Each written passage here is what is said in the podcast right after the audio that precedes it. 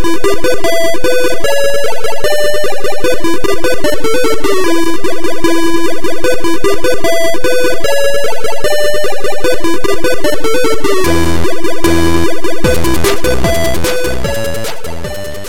and welcome to our weekly podcast, Code Monkey Talks. It's about things that interest technologists. We're your co hosts. I'm Brian Jackson, and joining me is Brian Demers. Hey, thanks, guys. So, um, it, has been a couple weeks, uh, and so uh, I, we will probably get into a little bit of what's been going on. Um, but uh, before that, I just want to also join uh, or welcome our guest who's uh, joining us this week, which uh, is Pete Cheslock. Welcome. Hey, thanks for having me. Hey, Pete. Thank you. Um, so, yeah, it's been a couple weeks. Uh, life got in the way. Uh, I'm going to make sure that uh, we don't have such a large break uh, in the show, which, you know, uh, some people may be listening to this uh, coming back, um, you know, going through back episodes and not even realize that there was a break, but we've been off about a month at this point. And, um, you know, I went on vacation and, uh, then I went to GDC, and then just life happened. Um, and uh, Brian, I know you've been busy with stuff too, but we're back. That's right, we're back. We're back. um, yeah, uh, so I'm excited. I mean, I, have been looking forward to talking to you, uh, and we've got a lot to talk about because there's like I said, it's been about a month uh, of stuff to cover. So um, we are um, broken into three segments. We have in, in, the news where we're going to talk about some current events. Then uh, we'll have a deeper interview with Pete uh, about what he's working on, and uh, then we'll uh, finish it up with some something to do you know, we'll leave uh, you, the listener, uh, with something to do after the show uh, in the hopefully week long break uh, until our next episode. So, um, why don't we get uh, to in the news? All right. So, uh, our first segment is about current events, and we call it in the news. we'll each pick a news story that we read about recently that we'd like to discuss. Brian, why don't you go first? What's your news? All right, so I was traveling and I hadn't got a chance to to look at this, but the WikiLeaks Vault Seven, uh, and I think the other one's called like Dark Star Darth.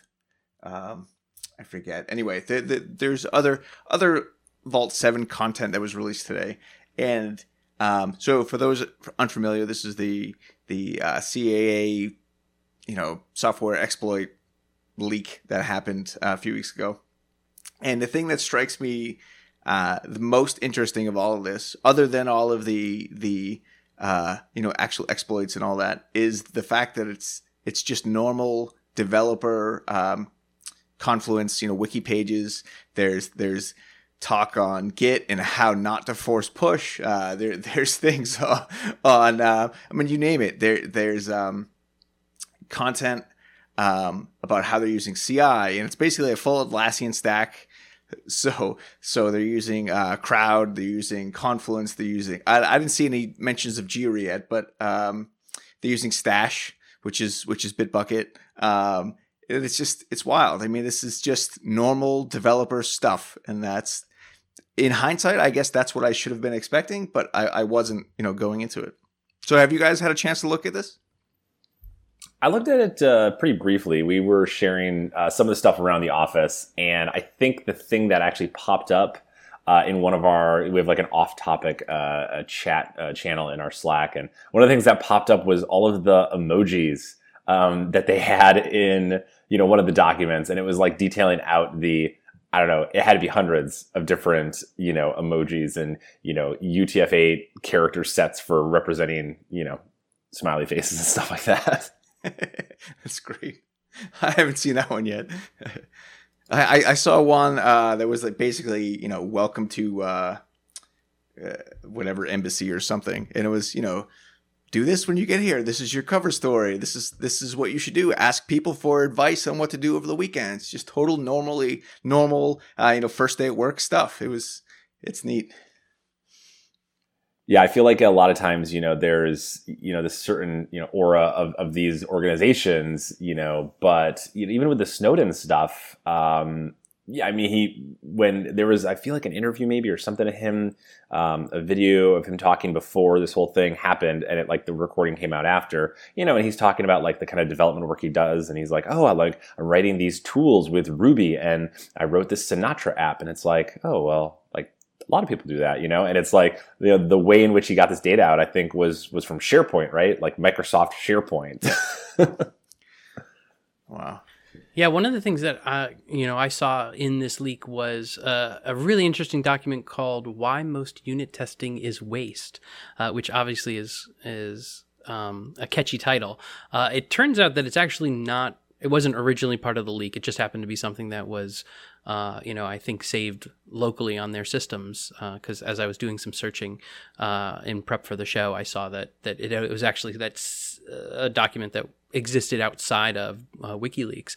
Um, but it's a really interesting breakdown on uh, doing unit tests correctly. You know, which which you know, while it's a catchy title to get you to to read it, um, you know, that makes you think that it's just going to be like unit testing is the worst. Why would anybody do it? Uh, instead, it's more about you know how people and probably a majority of the people uh, potentially do unit testing poorly, right? Where they're they're writing tests against code that doesn't um, really have any significance, or uh, they're writing brittle tests, or they're not keeping it up to date, or they're not running it. Things like this that are, um, you know, I think really important as part of the uh, you know the testing cycle. Yeah, I just had a, a, discussion not too long ago at work about um, somebody not really thinking unit tests were, were that important. Not so much that they're not important, but that they're they're uh, harder to maintain than something like integration tests, which are testing end to end functionality, which you know is also important. But um, you know, I think uh, our where our opinions differed was favoring one versus the other, not that they're they're both you know not needed or one isn't you know needed over the other one. Yeah, exactly. You know, I think a lot of people that I've run into just who might not, you know, they might be earlier in their careers or uh, just haven't had a lot of experience with with the testing side of things, confuse or conflate like unit testing and functional testing and performance testing. You know, there's all these different layers of testing um, that you can put into a product if you've got the resources and. Um, you know a lot of a lot of people are like hey that's somebody else's job. Uh, and i think that's usually you know a developer who doesn't realize that unit tests are really about developers maintaining their own code and testing that they've they're delivering the pieces that that they think they're delivering um, versus functional testing or uh, capacity testing, which might be somebody, you know, like legitimately might be somebody else's job because, uh, you know, you, if you're a large team that has resources uh, to dedicate to those, uh, it might be somebody else's job in those positions.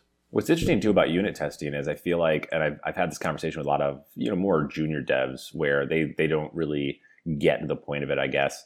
And I always kind of think to myself, well, you know, in in about two years, when you're coming back to this code, you're you're gonna be very happy with yourself. Um, if you don't write unit tests in a couple of years, you're gonna come back to yourself and be thoroughly upset because um, at some point, you know, you're gonna refactor that code. You're gonna make some change, and uh, you know, without tests, you're, you're not really refactoring. You're just changing stuff. Like you have no idea what is actually happening with that code, and and you know what what those changes actually mean. You know, and that feedback loop. You know, you're talking about um, integration testing, you know, that feedback loop for integration testing is is and oftentimes a lot a lot longer than just a you know kind of a hopefully quick unit test. Absolutely, absolutely, yeah. yeah. Absolutely. This is a great topic, but let's keep moving. So, uh, Pete, uh, what would you like to talk about that's in the news? Recently? Yeah, so something I read, um, I'm not sure when they announced it, um, but I, I, read it this week, is um, some news uh, from GitHub, uh, you know, the open source code sharing site. Uh, they're now allowing um, developers to keep uh, and own essentially the intellectual property that they create when they use company resources. Um, which I thought was was was pretty awesome to hear, um, you know, and definitely I would say kind of in line with you know kind of GitHub's you know more progressive model in as a as a you know kind of open source business. Um, but uh, you know what's most interesting is how um, you know for people who have watched uh, you know Silicon Valley, I think it was this last season was the one that that basically talked about you know who owned the intellectual property of Pied Piper when he Yeah. you know, wrote it using a company laptop. Yeah, I was going to bring that up when when I uh, when I found out you were going to bring up this topic. So I'm glad you did. Yeah, no, it's I a mean- great episode. Yeah, and it, exactly. It was a great episode. It's one of those things where you know, uh, oftentimes people don't really think about it. Like, you know, we hack on stuff at night, you know, and we're using a company laptop, and you know, you may not think about it. Um, you know, companies are different. I mean, there are Yeah. you know large enterprise companies that will absolutely you know go after you to the ends of the earth. And actually, in this um, news article, they actually talked about you know the this uh, Alcatel versus Evan Brown case, um, which I'd actually never heard of before. Um, but uh, you know what happened in this case? It, it was in mid 1990s. Uh, this programmer Evan Brown worked for Alcatel, and he spent you know 20 years trying to create this algorithm that would allow old software to work with new hardware. Um, and he just it like came to him and it said like you know this article in like 1997 this idea just came to him uh, which which I think we can all kind of relate to, where that like you, you're churning on this idea forever, and something just kind of clicks. Um, what's interesting is he actually brought this solution to the company, um, uh, and and tried to like share the profits the the company might create. So like he kind of thought of this idea while not working for them. It's a really interesting case, um, and what ended up happening is that the company Alcatel ended up firing him and then sued him over ownership for the idea. So at this point, we're just talking about like an idea. There was actually no code created. Um, what's most amazing is is the end part of this. So apparently, there was a seven year long battle. Uh, Brown lost the case, and he was forced to spend three months writing code to implement the solution, which just is mind boggling to, to Yeah, even you, think want about. to talk right? about some quality software? I bet. yeah. I bet there was not any unit tests with this code. Yeah, how is that like not indentured servitude? Like, you know, Um, yeah, just just incredible. Um, you know what is definitely interesting also, and they definitely mentioned in the article is that you know they um, so apparently GitHub is um, uh, is is open sourcing the the idea. It's called the Balanced Employee IP Agreement. Uh, short code uh, BIPA, which is terrible yeah, name terrible. for that. Um, but the, the interesting part is is that you know they're saying like if you use a company laptop, um, but it's on company time, then it's okay. Um, like not on company time, but like free time. So like that's where I guess the tricky part comes in. Like if you're and like I guess the other part is like it can't conflict with the business of GitHub yeah, um, which you know is is pretty you know, I guess well defined. You know, in many cases, uh, I think if you worked for like some Fortune 500, their business is probably so broad you'd have a lot harder time kind of you know figuring out am I actually competing with the business or not. It's like I don't know. yeah, exactly. There, there are companies that are very large. Uh, I bet Brian can relate to this. That uh, they're into everything. so the idea of of you know, uh, is this IP that I'm working on uh, not something that touches another part, another segment of the company, uh, can be very uh, harrowing for uh, uh, an employee. But I think Especially- for Especially those companies that are solely based around IP. yes, exactly, um, Without any and- real assets whatsoever, correct? yeah, yeah. There, there are definitely some of that. There are some who are very protective of their IP. Um, you know, the, those that shall not be named, and um, they, uh, you know, so so to be in a, in that situation versus what GitHub is proposing is, I think, I think is really great because I, I like yes, it's well defined. Um, I think in kind of uh, many people's minds what space GitHub is in and where that extends uh, the idea of keeping, um, you know, uh, being able to use your company laptop, which I think if you're in a good company, you feel a lot of ownership over your work laptop. That it's like it's like your computer, even though it's not legally in any way. My Um, stickers. Right, exactly. It's my stickers that are on it. It's my desktop picture. You know, um, you know, I, I for some companies, you know, you may have admin rights and you're installing your own software in it, so you really do feel a lot of ownership. So to then be able to actually use that laptop to um, work on your own personal IP um, is really great. And I think also the fact that GitHub's saying that that that time that your your your free time may be in the office um, and that that that's okay. Like the idea that you're, you're actually sitting in an office working for the company on their hardware you know on the the resources they own um, but it's still your ip uh, because you're doing it quote unquote on your free time uh, is i think awesome really great Yeah, I mean, I think the other this. thing, the other thing too that I think is pretty interesting about, uh, you know, GitHub kind of traditionally was, you know, um, most people were working remote. I'm, I'm sure they still have a good amount of remote engineers, um, you know, so that probably helps a lot in this, in that, like, you know, what is in the office, right? If you're working remote. Um, but the other thing is too is, is I hope it kind of kind of acknowledges the fact that like you know for a lot of people, I mean, I'm in technical operations, so I feel like you know if I pop out of work in the middle of the day for a couple of hours to run an errand, it's not really a big deal because like I'm probably going to be working at nine o'clock at night, like catching up and doing flex time and things like that. You know, Yeah, having that exactly. flexibility, right? So you know, what really is company time? you know, if it's if I'm going to spend some more time while at home, you know. So um, I thought that was pretty interesting. I agree. I really do. Because I think for somebody who has a lot of ideas and things I'd love to like experiment and play on, um, it's just nice knowing that, like, hey, if I want to play with this for five minutes, you know, bang something out for five, ten, twenty minutes on my lunch break, it's something that I can do without feeling like, hey, um, you know, I can't work on this until, you know, tonight when I get home. Um, so Yeah, get the idea out of your head, right? Yeah. Uh, so you can so you can start focusing on something else. Yeah, Sometimes yeah, those because- ideas just stay present. Exactly, because sometimes it's as simple as uh, you know you you want to just say email yourself that idea so you don't forget, and you start worrying about like, hey, you know, I'm emailing this idea f- from my work computer.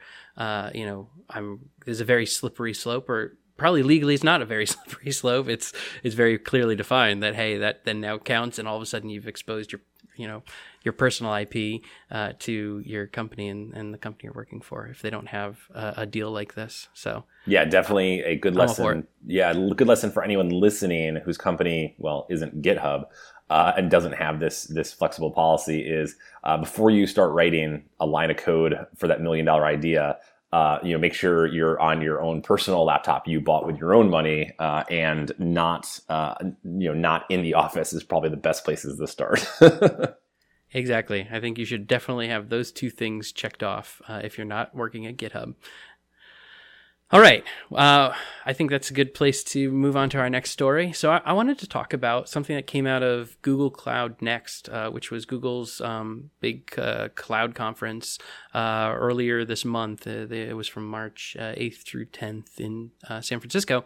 And one of the things that they, they announced a lot of things, but one of the things they announced that uh, I thought was really interesting is uh, uh, Google Cloud Spanner, which is, uh, as they're claiming, a relational database as a service um, that is highly available and um, uh, high performance uh, using ACID transactions and SQL queries. It's like everything that you would want with five nines of uh, service.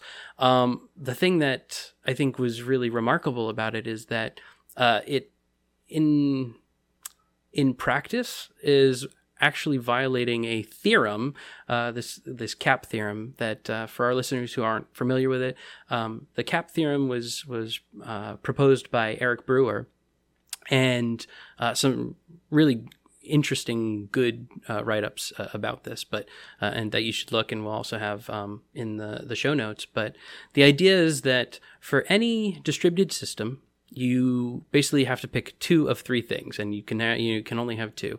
You can either have it be consistent, uh, you know, the data consistent across the distributed nodes. You can either have it, uh, or you can have it so that it's highly available, or you can have it that that it's um, fault uh, tolerant to partitions. You know, uh, network partitions, meaning uh, drops in uh, networking between uh, between the nodes, uh, and so you can only pick two of those three things. And um, there's a whole lot of write ups out there about which types of storage technologies fall into kind of which side of the triangle of these, whether it's CA or AP or CP, and um, uh, the interesting thing about this cloud spanner stuff is that uh, Eric Brewer, the guy who proposed this theorem, is actually on the team uh, that delivered um, uh, this this new product Spanner, uh, and has a really interesting white paper about how it this does not violate um, the CAP uh, theorem. That it actually it bends it, uh, and it's very interesting kind of how it it gets around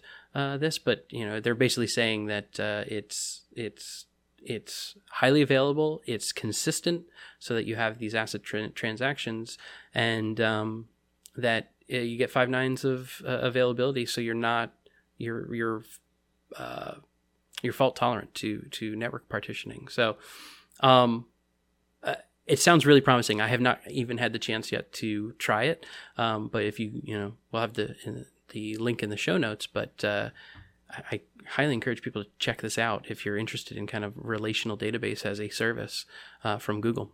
I hadn't I hadn't seen this yet either. I'm gonna have to uh, look into this a little more in depth because because that's the holy grail apparently, right? I mean, right? Yeah, yeah. It is. It's a really great. I mean, storage service, or you know, they're they're just straight up calling it a relational database service, but um, you know, when you've got things like uh, DynamoDB from Amazon and um, or roll your own with things like Cassandra, um, these uh, you know, or um, uh, Bigtable, you know, with uh, HBase, uh, with uh, another kind of uh, technology that came out of Google. If you can accomplish all of this and have a relational database, um, you know, the, a lot of the trade off has been moving away from relational databases, either by having it be a document store that's not relational or um, key value pairs like Cassandra. Um, or if you've got a relational database, you um, you're going to give up the uh, you know the availability side of this. Um, you know the idea that uh, there are there are, will be moments when if you try to distribute this across data centers, there will be a partition in between those data centers, and you won't have full read write access. Uh, you know for that five nines of availability. So this is great. I mean, you know, for for any, anything you need to scale horizontally and not worry about you, you know the partitions. This is simplifies a lot of things, or or potentially would simplify simplify a lot of things. Yeah. Yeah, I Pete, think. Uh, uh, yeah, I was good, looking through this just because, uh, like, I've, I've I heard it was announced, but you know, a lot of stuff, you know, a lot of stuff comes out of Google. It's always hard to track kind of what's going yeah, on. exactly. Um, you know, one of the things I think that's actually most interesting about this is that, um, I mean, it's been said before, definitely not by me, that you know we live off the scraps of Google. Like pretty much all of us in the open source world, like we're just living off of Google scraps. Yeah. Um, you know, and I think of things like, you know, they're referencing, you know, Chubby, like, which is essentially what Zookeeper kind of was the open source version of that. Um, and I, and I'm even thinking to like, um, you know, if you rewind back to what would have been 2006, um, basically the, um, uh, the S3 paper, what what turned into S3? Um, I'm, I'm, blanking on, on you know what that the Dynamo paper basically. Yep you know, and out of Dynamo we got Riak and we got things like Cassandra and stuff like that. Exactly. Um, you know, so I'm always interested to see stuff like this because, you know, obviously, you know, hopefully I would say we'll get some more information out of this. You know, my only fear is that like, you know, they they kind of keep it for inside, you know, for Google Cloud. Um, yep. and and and don't give more details. But knowing how uh, how engineers have been, at least with databases, is you know once they start getting you know new ideas on how to do things, you know a lot of times they'll be off to the races um, in order to try to try to replicate it. I mean, like I said, we've we've seen this with a ton of open source projects that have you know come about because of of papers, you know, published papers about different ideas on how to you know get consistency and availability and partition tolerance. Yeah, I'll put a link in the show notes to the white paper that Eric, uh, uh, Dr. Brewer, uh, wrote. But he's got this interesting section about true time and, and synchronizing clocks in a distributed uh, fashion, and that was kind of the key to being able to accomplish uh, what Spanner uh, is doing. So um, they're already, even with this announcement, already being pretty transparent, kind of about what the discoveries are to um, to move this forward. So we may in the next you know few years, you know, year two, three, uh, see this, you know, see an, an open source um, implementation of this from people who are excited about the ideas that are coming out of uh, the work that the Spanner team is doing. I'm just really glad that uh, um, Google AdWords is a is a cash cow and and they can spend you know those those hard earned ad dollars on uh, on on this type of investment because yeah. I mean you know think about how much further you know computing has come because of companies uh, like Google and you know others. Yeah, exactly. As much as you know people demonize you know the ad driven world we're in, it's it's paying dividends on some of this stuff, which uh, in Google, uh, what Google's doing in particular. So it's uh, it's pretty cool.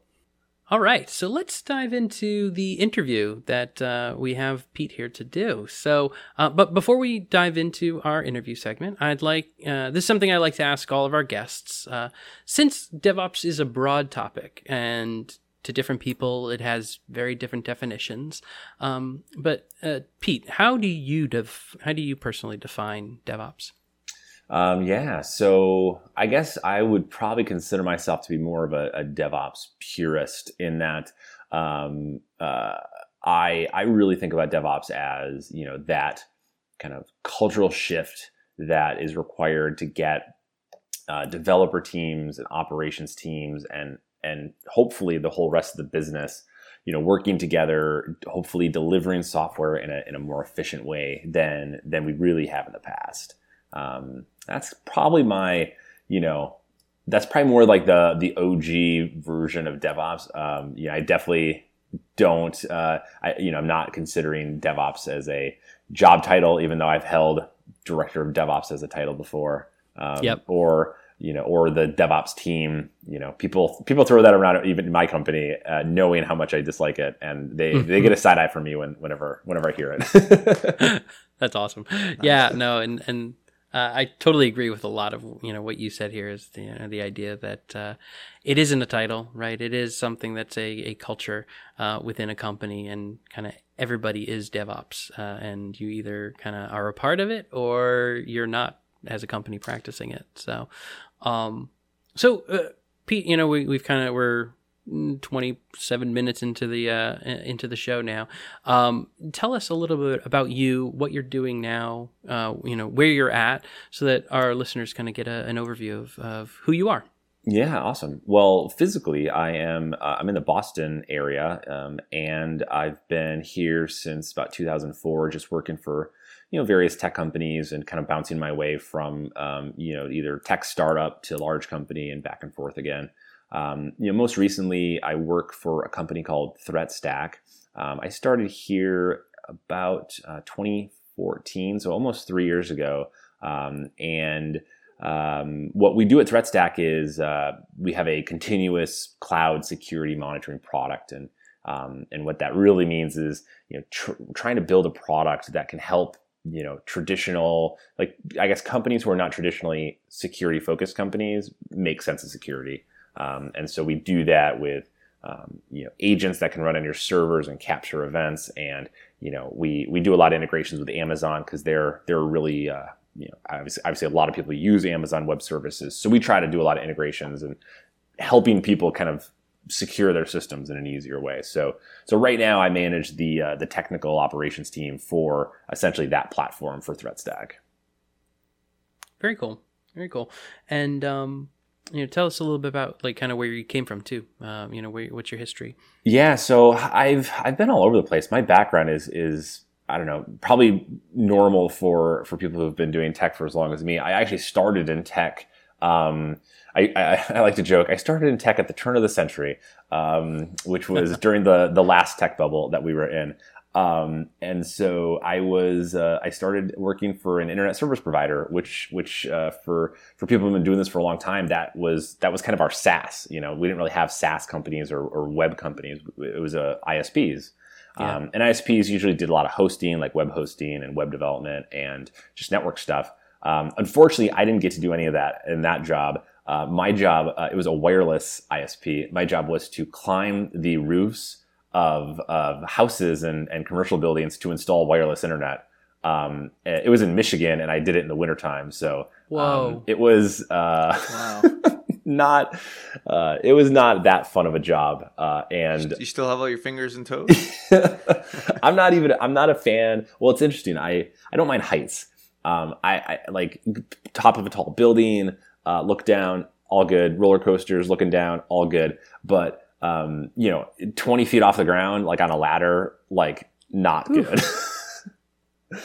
it's like if I, if I fall from like the top of a building, like it's, I'm not going to feel anything. It's just going to be over. But if you fall from 20 feet, it's just going to hurt. yeah. um, but uh, yeah, so anyway, so I did that for a little while, and luckily it was um, they they didn't get decimated too terribly by the when the tech bubble burst um, because they were doing more kind of residential and commercial internet service, um, and even though you know a lot of a lot of companies really went under, um, people still needed access to the internet, and so that that was growing. So um, I did that for a few years, and it was really really a lot of fun, and I learned a lot about just Linux and networking and, and kind of the basics of things. Um, I moved out to Boston in 04 and, you know, kind of worked my way from, you know, kind of failed startup to failed startup, just, you know, doing some tech stuff. Um, my, my one shortest stint was uh, a German company I worked at for six weeks. Um, they were they're actually still in business there, but but they're only in Germany. They they tried to come out to the U.S. and it just didn't work out too well. But um, uh, I worked there for about six weeks. I actually flew out to Germany. I met all the engineers, like wonderful people. Started getting things going and get the ground running. And then like like I said, five six weeks later after I started, they they were just like, yeah, actually that whole kind of you know come to the U.S. didn't really work out too well. So we're gonna we're gonna stay in Germany and, and just keep growing out here. Um, and you know, they, there was like three of us at the time and they just let us all go. So I was like, all right, like that didn't work out. wow.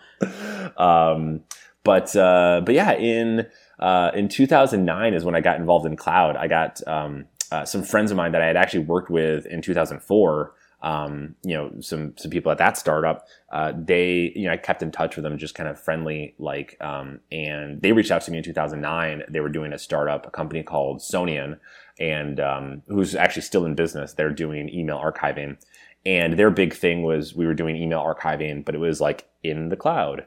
Um, when 2009 was still pretty early for that stuff, and um, it was really neat because we got to be in some ways trailblazers on a lot of um, a lot of technologies that are in heavy use today. Um, I mean, we were really early on Amazon Web Services, for better or worse. If for anyone who's deployed to Amazon in the you know 2009, 2008, 2010 range, you know, it was yeah. it was pretty rough.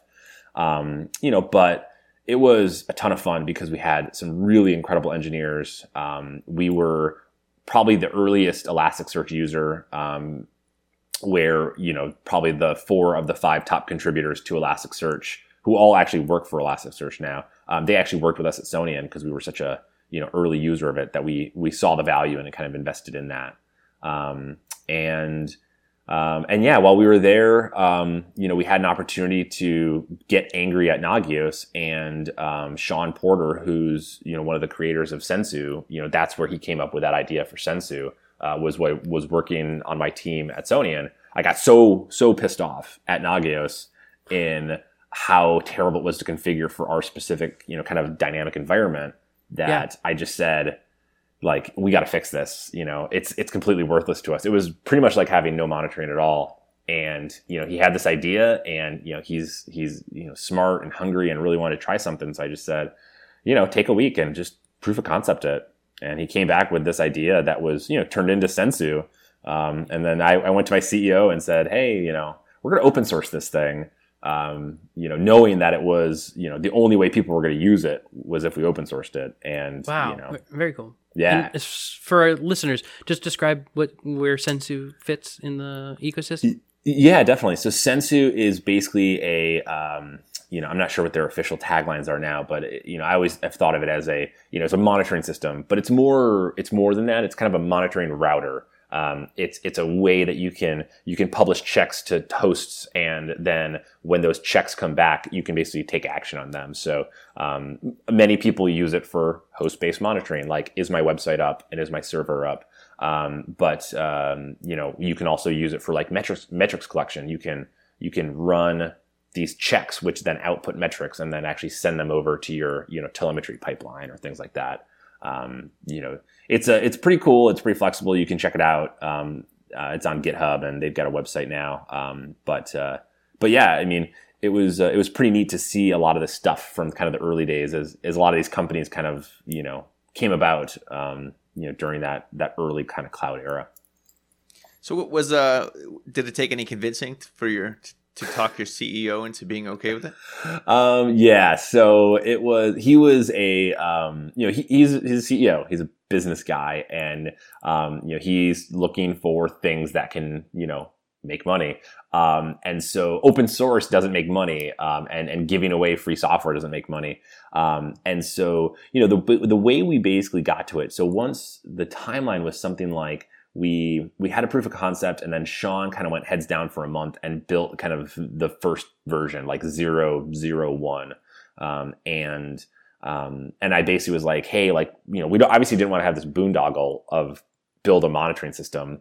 Um, you know, we had a lot of other stuff to do. So I just said, you know, we, we just got to get it deployed to prod, you know, by like, I think September or something like that. And then let's try to open source it in, in November. And so one of the things that we, we, we did, um, which we had to obviously get our CEO to, to agree to was, um, we needed contributors. So we actually reached out to people in the community who, um, to start using it before we actually open sourced it. So we like gave gave access to some some external contributors who are still part of the project today um, to you know to use it and um, and and to help us you know kind of improve upon it. Um, but the biggest way, the, the thing that really kind of clicked it for the CEO is you know we we tried to use it um, as kind of a recruiting tool. Um, you know, we tried, you know, Sonians at this point, it would have been 2011, I want to say. Um, you know, Sonian was, you know, kind of somewhat known because of, you know, some of the engineers we had working there. But, you know, we did email archiving. It wasn't kind of a, it wasn't a very interesting kind of business that we were in. And so how do you convince, you know, strong engineers to come and work, you know, at your company? You're up against, you know, bigger companies that are more kind of quote interesting. Um, and so th- that was my kind of selling point to the CEO. As I said, listen, you know, if we can show that we're working on these really interesting projects, and that if you come work here, you also get to work on these interesting projects. You know, we can hopefully entice people to come, you know, come and join us on that on that journey. That's that's great. I love stories like that. I mean, it's the classic uh, where everyone has seen a Netflix uh, presentation by now, and they're always like, "And we're hiring," you know. Um, mm-hmm. And that's that's totally uh, a big selling point because you know people want to go work where, um, at least at least my my opinion anyway, where, where your code just doesn't rot, you know, on on somebody's server or you know you, you get out of a job four years later and you you can show nothing publicly for it so yeah, and I mean, not that. I mean, Sonian was a growing business, but you just never know where it's going to go. And it, we could have. I mean, we could have um, we could have open sourced it, but we could have GPL 3'd it, um, which would have meant the death of it for anyone else using it. Like no one would have integrated into their systems. Like that's a that's a big risk uh, if you're if you're a small company on right. on using GPL 3 code. Um, and what we ended up doing, we ended up just doing an MIT license and just kind of give just get get it out there. Um, and you know, mainly just because um, even though we had the discussion of like, you know, could we build a product around this? You know, the end result is like we're not a monitoring company; we're an email archiving company. Um, let's you know, but we need monitoring, and you know, this thing solves a very specific need we have. So you know, let's kind of get it out there. So that's awesome. I love this story. Uh, this is so cool. Um, because I, I think using uh, open source as a recruiting tool is some of the most successful um, recruiting that I've seen uh, for companies. Uh, you know, it's it's something that uh, I've been a part of in the past. Uh, I've worked at a lot of big companies where it's been there's been a lot of inertia, kind of teaching people why this is something that's important. Um, so uh, that's this is awesome to hear, kind of on the on the scale of, of what you guys delivered yeah, I mean, if you're, you know, for anyone listening, if you're if you're trying to convince your company to do it, that's that's the angle to go in. I mean, your company knows exactly how much it costs to hire a new engineer. If they're using a recruiter, um, you know, it's costing tens of thousands of dollars to hire a person. Um, you know, and if you can find ways to entice, you know, smart people to come work with you because of your open source contributions or projects, um, then you know you, you're saving tens of thousands of dollars. Like it's not that the open source code has no value; it actually has immense value in just in just those cost savings, let alone mm. like the ability to actually find good people. You know. Yeah, yeah, and you get you get somebody you already know their coding styles and uh, and everything. Yeah. Yeah, so I was at Sonian for almost four years, you know, and it was just a lot of fun, and um, you know, was looking for a new challenge, and I ended up at um, Dyn, uh, which is a, a, company for those that may not know been in the news a little bit more recently, but uh, they're one of those companies that everyone kind of uses, and, and not a lot of people maybe know that they use. Um, so Dyn is a DNS provider, you know, global uh, kind of traffic, whatever. I'm not sure what their new you know marketing stuff is for them now, um, but um, yeah, that was a company up in Manchester, and actually, Brian, that's that's where I think we met at at one of the Yep. one of the parties up there, right? Yep, They- Dyn used to always throw parties. They- I don't know if they still do. I have I haven't been down there in a while.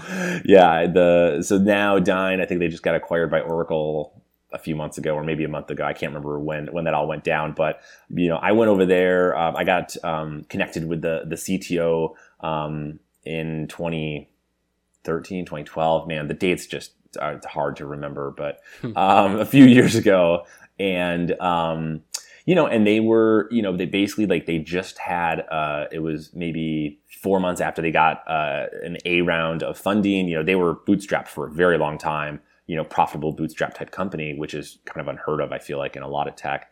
And you know, they got this investment, and they were like, "We want to take over the world. We want to go go big." And they were on this huge hiring push. And I think when I started, they were still a good sized company when I started. They were about 150 when I started, 160.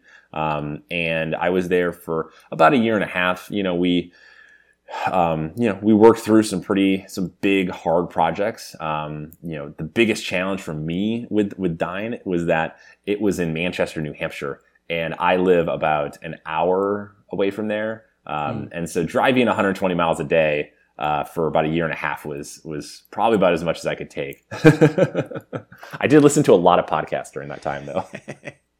Yep, yeah, I at can relate. Least you were, you were driving the other way from the Boston traffic, right? So yeah, maybe, it maybe actually that helps. it wasn't that bad. I can't. I really can't complain. When I started at ThreatStack, um, you know, I said to myself, uh, you know, this is gonna be so great. Um, I actually live very close to the commuter rail station in Boston, so I can just walk to the commuter rail and it dumps you right downtown, which is which is really awesome. When I started at ThreatStack, our office was over um, in uh, Cambridge, uh, an area called Kendall Square, and that's where you know, like Microsoft and Google and a lot of big biotech companies kind of exist over there. And so um, I remember like my first day, I'm thinking to myself, oh, like you know, this should be great. Like my commute will be so will be so short. It still took me an hour to get there because it was like 10 minute walk, 20 minute train, walk for five more minutes, then wait for another train, then walk for 10 more minutes. yeah, commuting. Commuting's great. uh, I say that because I can relate. I'm, I'm doing about 50 miles now uh, in the Bay Area uh, from San Jose to, to San Francisco. And uh, yeah, uh, you can imagine if I hit the wrong time of day, it can take three hours. yeah, I was gonna say uh, I don't even know what the right time of day would, would be to, to make that commute. Like 5:30 a.m. That's about it. that is, yeah. There you go. yeah. Oh man. So uh, tell me a little bit more about your day to day now, uh, and and what you're doing. Uh, you know, at uh, ThreatStack. Yeah, so um, we're stacking threats on one side of the, the office, just it's just as high as they can go. Um, Awesome. you know, we actually have an internal meme that has been going for a long time uh, called uh, Treat Snacks. Because if you if you type threat stack a lot, you'll mistype it as as treat snack at least As treat once, uh, at least once. And so, um, you know, we, we use it in just in comical places. Uh, that treat snack, um, you know, just it will it will live on forever. But um, yeah, so my day to day, I mean, it's it's operations. So as as I'm sure a lot of people know, it it varies wildly. So you know, we've got a team uh, in, in ops and tech ops right now of um, three of us. Um, so we're a pretty small team still. Um, we actually launched officially in 2014 in December. So it's been a couple of years since we've launched. And, um, you know, again, due to the beauty of the cloud, you know, you can do so much more with so many less people. So, Mm. um, so we've been able to scale pretty dramatically. I mean, we, we hired, we're basically up to three people and it's been a few years after launch. So we, we ran it pretty much with like somewhere between two and three people, kind of depending on, you know, depending on the time of the year, um, for, for quite a while. And um, yeah, I mean, for the most part, you know, a lot of our days, um, you know, especially at our kind of size and scale, um, is, you know, we're we're trying to improve, you know, kind of the big three for us: you know, scalability, um, availability, and profitability. Um, You know, those are kind of the three things that we talk about constantly. Um, you know, and and things that we can do that impact one of those three buckets is is kind of the the, the biggest focus points for us.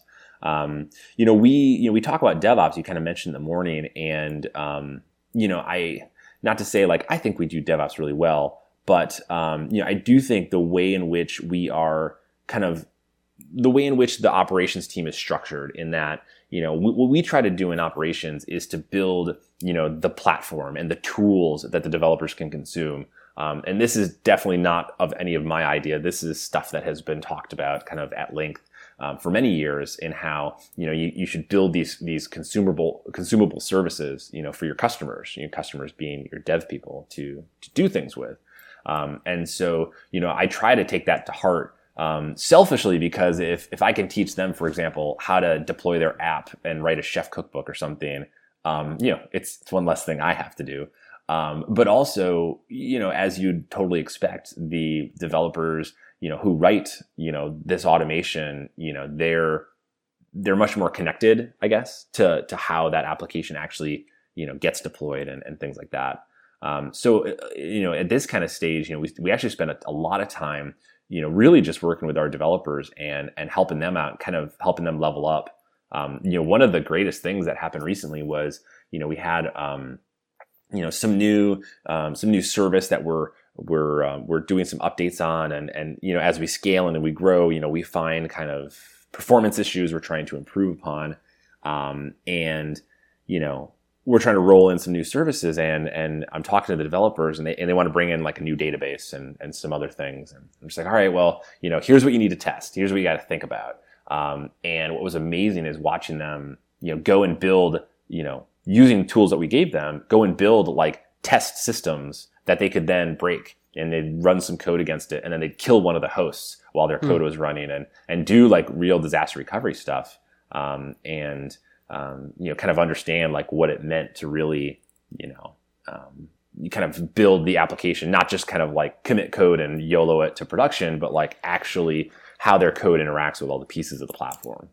Yeah, that, that's the best part of like, I, I think a lot of um, kind of operations folks who've been in the game for a long time and haven't had the experience of working with AWS or, or really in any of the um, the pro- public cloud uh, infrastructure, um, they and they may have experience experience with like a hypervisor, um, but they still kind of want to control it and say, okay, please submit a form and we'll get you a you know a, a new VM in you know the next two weeks. They don't realize the power of allowing uh, developers or the uh, the QA team or the testing infrastructure to provision on demand so that you can do these types of things or to kill um, uh, services on demand to do disaster recovery testing. Yeah, absolutely. And I mean, one of the most, I guess, uh, hilarious things is, you know, my my name around the office is Captain Cogs. So Cogs like uh, cost of goods sold. Um, because for a SaaS company, the you know our Amazon bill, uh, you know, is the cost of goods sold. Um, yeah. And so the the lower I can get that bill, the the better our metrics look. You know, we're delivering service for for cheaper. Um, and uh, a little while ago, you know, we were running a lot of services on you know on these you know kind of CPU heavy hosts, and I started doing the math, and I'm like, you know, we're not we're not really hitting the CPU that heavy, and I rolled about like a, a fifth of our infrastructure over to T2 hosts. Um, and for those that don't know, those are these like burstable, you know, credit generating um, instances inside Amazon um, and they're they're kind of the same, except they're a lot cheaper if if you're not running your CPU at like 100% all the time. And um, and so you know now I'm known as Captain Cogs or Colonel Cogs, depending on on who's uh, on who's you know making the joke.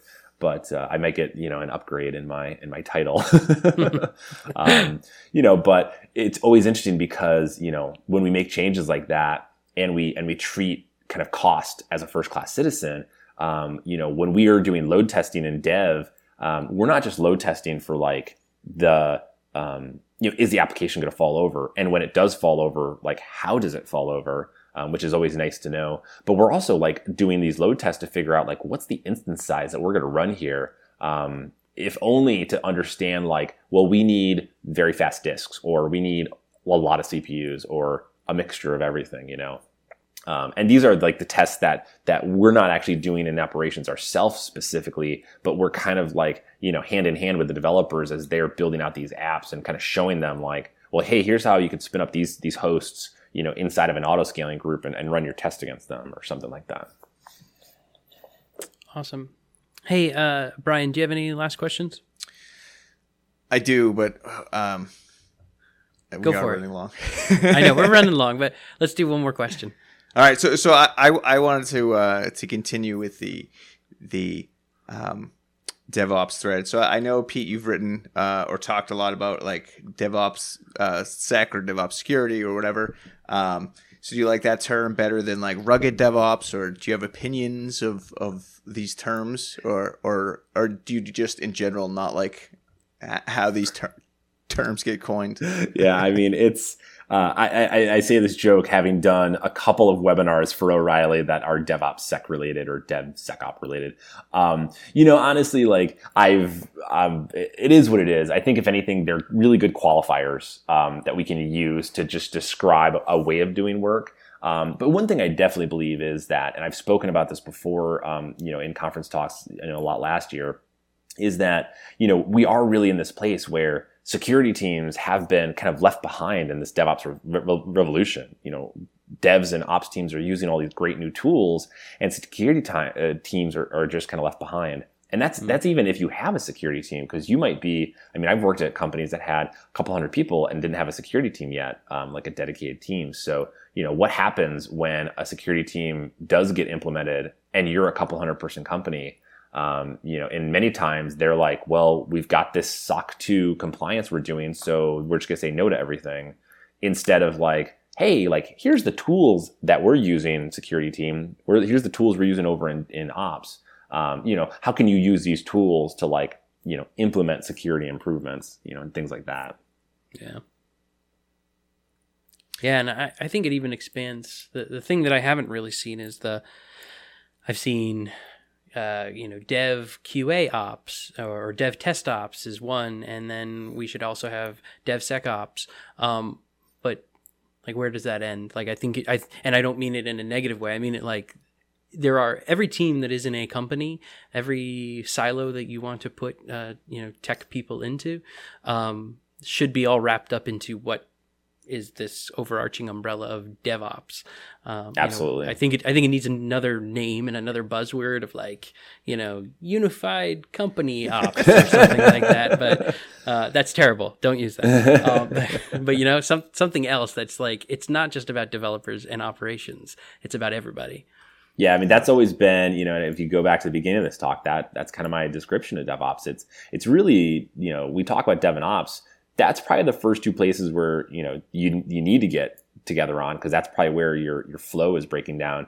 But you know, what about your product managers and and your salespeople? I mean, have you ever been on a demo for your product with one of your salespeople? Because Hmm. I bet you'd be horrified in what they would say. And, and at least once in a demo, you might sit there and go, wait, we don't do that at all. Or like, we don't support that. You know, you'll be thinking that in your head sometimes because of just sometimes what happens when that disconnect gets so huge.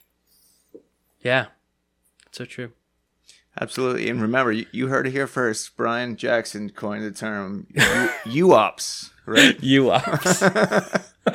okay, all right, let's do it. UOps. All right, trademark. It's uh, good. it's, it fits two worlds. It's like you ops and Yeah, like exactly, right? universal ops. Yep. I, see. Oh, I get the domain right now. I'm doing it right now.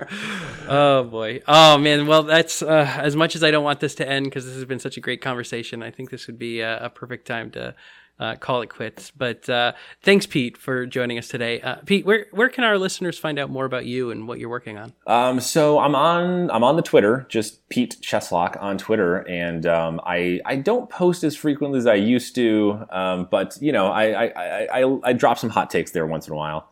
Um, I used to blog, and there's still some maybe some good stuff on uh, on my my blog. It's pete.wtf. Um, Got to use those those new fancy domain names for uh, Awesome. for, stu- for I love that top level domain. Got to use it for something. Um, you know, but otherwise, um, you know, I, I'm at ThreatStack. I, uh, I I make my way to a few conferences, and, and I'll be at um, I'll be at Monitorama if, if anyone's going to be there. And um, uh, amazingly, my talk was accepted at Velocity out in San Fran. So No kidding. um, if, if if you guys are going to be there, or if anyone listening is going to be there, um, you know, would love to meet up and chat. And, oh, and congrats. I'm that's awesome. excited. That that's a great conference. Um, but uh, but yeah, otherwise, you know, uh, this is my obligatory like, hey, we're hiring, but I actually am hiring at ThreatStack. Uh, we're we're looking to add someone to the to the technical operations team. So you know, if you're if you're in the Boston area or or uh, don't mind relocating, uh, unfortunately, we don't do remotes, but um, if you're in the area, um, you know, check us out on the ThreatStack.com site. Um, we've got a careers page there, and and uh, shoot me over your info. I'd love to love to chat with you. Awesome. Awesome. Well, great. Thanks, Pete. Um, I can be found on Twitter as well at Brian Demers, all one word. Oh, great. And uh, I can be found on Twitter as well. Uh, I'm at Jackson, J A X Z I N. Uh, but before we go, let's leave our listeners with something to do. So, this is where each week we'll leave you, the listener, with something to watch, read, play, or try out some other way. Brian, what did you want to leave our listeners with? All right. So the past couple days, I've been playing around with uh, SameRoom or some SameRoom.io. Uh, it's basically uh, a, a, service that will tunnel different chat protocols together. Hmm. So uh, I was trying to use it with uh, with Slack and HipChat.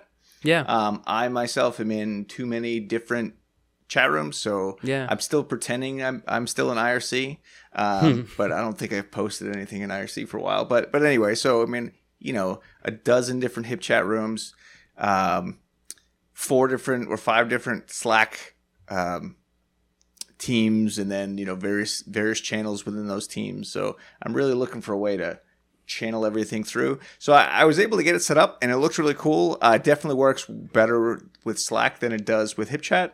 Um, but it's definitely something I want to check out and play with a little more. Very, very cool. Uh, that that actually sounds really cool. I, I've got the same problem of, you know, Google Hangouts and Slack and HipChat and you know, you name it.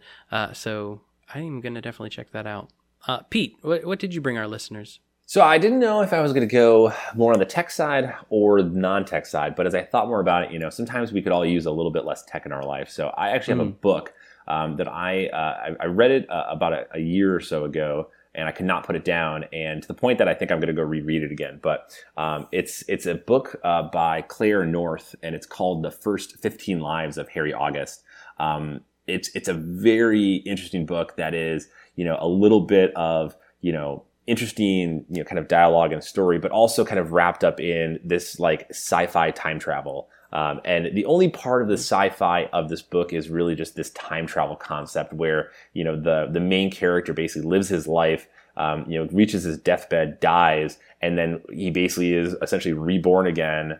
You know, whatever at you know 50, whatever 80 years ago um, with all the same memories he had from his life and hmm. you know it's basically the story about like him and all these other people that are just like him and how they're you know kind of going through their lives and stuff and um, you know, highly recommend it. I, I could not put it down um, when I when I was reading it. It's uh, and I, I, like I still think about it today. I'm just like, man, that was really good book. Very cool. What was the title again? Uh, so it's the first 15 lives of Harry August, and uh, I'll just drop the link in. Yeah, somewhere. we'll make sure we'll we'll have a link to that in the show notes. Uh, great. Um, so continuing with that theme, I have a, a book as well, but um, I, have been listening to it as an audiobook. I mentioned this in one of the earlier shows.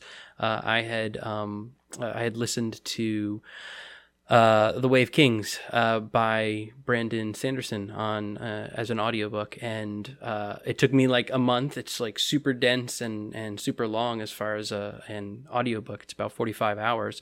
Um, but this past month I listened to the sequel which uh, is Words of Radiance. And it just continues in an awesome universe. Um, and so I wanted to it's a little bit duplicative from our earlier show but I just wanted to kind of give a shout out to it yet again because um, it's two of ten books uh, that uh, the only the first two are out, but the the plan is that it's going to be a series of uh, of actually five and five books um, that he's uh, uh, he's writing, and the third one comes out later this year. I think November is when it's scheduled, and it's great. It, it's such an interesting world.